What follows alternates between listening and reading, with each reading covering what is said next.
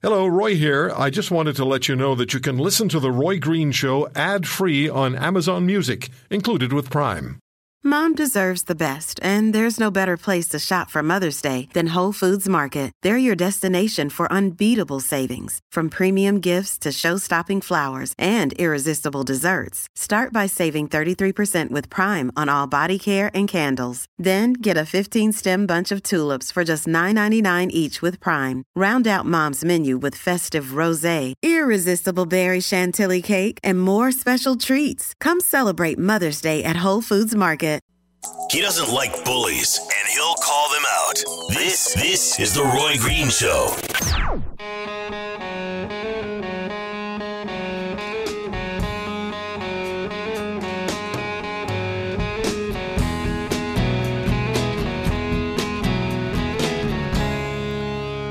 I'm on Twitter at The Roy Green Show. At The Roy Green Show. I was particularly happy to see a tweet from earlier this uh, this morning uh, get a lot of attention because it's it's something that has has been bothering me um, a great deal, and I just I'll find it shortly as I want to read it to you exactly, and we'll talk about it for a minute or two. But it, it's it's had a quite quite a bit of response.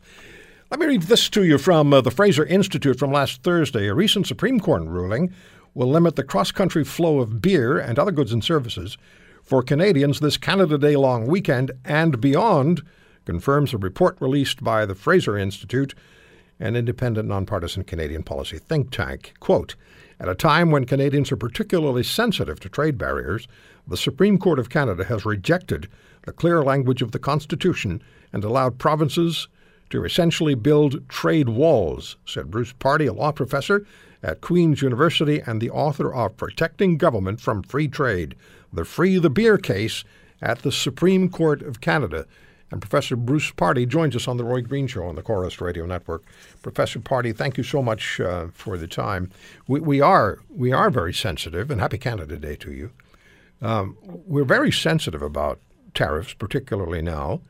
And uh, I, am very interested to hear how you assess the Supreme Court ruling. What have they done? Taken it upon themselves to interpret the Constitution again? Yes, Roy, they have. They have essentially told us that the Constitution does not mean what it says. And what it says in Section 121 is that goods from any province shall be admitted free into any other. And instead of interpreting that to mean that we are a free trade nation, that we are an economic union, they interpreted that to mean that provinces have free reign to raise trade barriers as long as the primary purpose of those measures is not to impede trade. So there are all kinds of, of measures that provinces have, uh, provincial uh, alcohol monopolies, agricultural supply management schemes, and all kinds of other regulations that have the effect of impeding trade. And according to the Supreme Court, those are all safe now because of the reading they've given to this section. So we could have a, an internal Canadian trade war.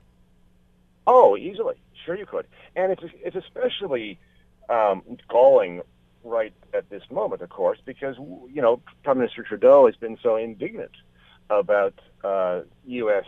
Uh, trade tariffs. Mm-hmm. Uh, he said, you know, trade free trade is is is is uh, important for everyone. There's no need to have trade barriers and so on and so forth. Meanwhile, we can't achieve free trade inside the borders of our own country.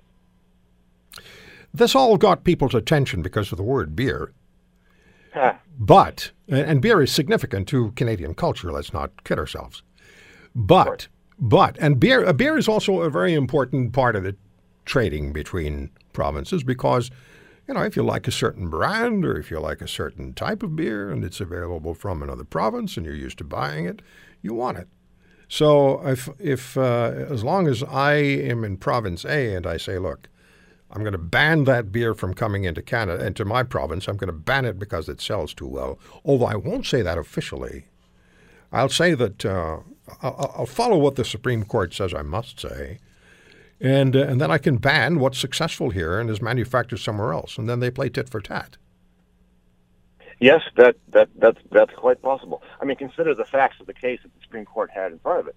This is a fellow who lived in New Brunswick, and he drove his car across the border. I remember. to Quebec, Yeah. where, where the beer was a little cheaper, so he loaded up on beer, drove back across the border to New Brunswick, and the RCMP stopped him and fined him almost 300 bucks because the amount of alcohol that he'd purchased was a, was above the limit established by the New Brunswick law, and that law was for the purpose of protecting the New Brunswick liquor monopoly. And so it wasn't be- be- because it wasn't aimed specifically at preventing provincial flow of beer, but rather protecting the monopoly. The Supreme Court said, "Well, that's okay." So so what what now? Well, well, what now is that that we have a constitution that suggests that we are a free trade nation, but we have an interpretation that says we're not, and therefore the provinces are free to maintain their trade barriers, and therefore the only real solution from this stage is a political one, wherein the provincial governments get together and more or less agree to a free trade deal as though they are countries, and that has been tried in the past, and and they appeared to make some progress, but it really hasn't worked. Uh, so, the, and until you know the the, the temptation for, for provincial governments to maintain protectionist measures to, to to protect their own monopolies and so on is so great that until I think the public gets so uh, uh, annoyed with this that the political pressure becomes sufficient that the provinces will actually get together and really genuinely say, all right, you know what? No more barriers within this country. Until that happens, things are not going to change. I don't see that happening quickly, do you? I do not. I'm afraid not, no. So another question that comes to mind is if the uh, if the Constitution is open to this kind of interpretation, which essentially it changes what the Constitution intended, um, other sections of the Constitution might be extremely vulnerable to another Supreme Well, Court. This is this is not the first time the Supreme Court has given a what I would call a creative interpretation to the words of the Constitution. Yeah. I mean, for years, for years, the court has insisted that the Constitution is what they call a living tree, which essentially means that they can adapt it to changing social circumstances. But that's another way of simply saying, well, we're going to make it mean what we think is is is, is appropriate, which means that they're not beholden now to the actual words of the document. And you know, there, there's a whole there's a whole host of Supreme Court decisions uh, that that that do just that. Uh, and so I'm afraid we we are in a, to an era now where the Supreme Court can't be counted on to actually apply the words of the document. And this all started with a guy in New Brunswick going to Quebec for some beer, That's right. Yeah, only in Canada. indeed. It is disturbing, and uh, thank you for writing Protecting Government from Free Trade, the Free the Beer case of the Supreme Court of Canada. Thank you, Professor Pardy. Thank you, Roy. Thank you very much. have a great day. Bye bye. We'll come back after this.